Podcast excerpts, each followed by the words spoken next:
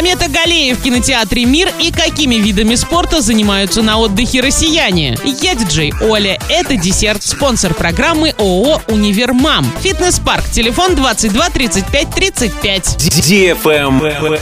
News. У Министерства региональной и информационной политики Оренбургской области теперь есть собственный сайт. Долгое время оно единственное из всех министерств, входящих в структуру регионального правительства, обходилось без него. Расположен он по адресу reginform.org.ru. Но пока некоторые разделы находятся в стадии заполнения.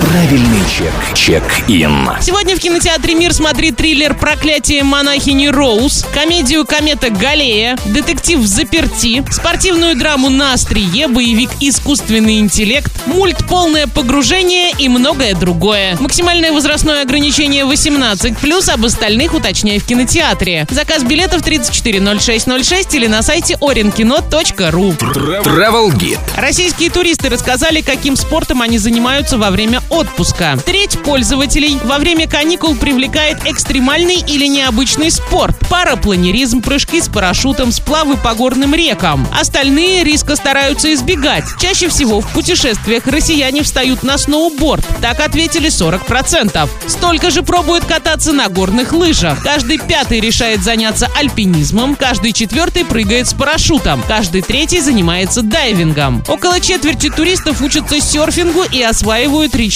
сплавы на байдарках. Кайт и виндсерфинг привлекают 17% туристов. На этом все. Напоминаю тебе спонсор программы «Фитнес-парк».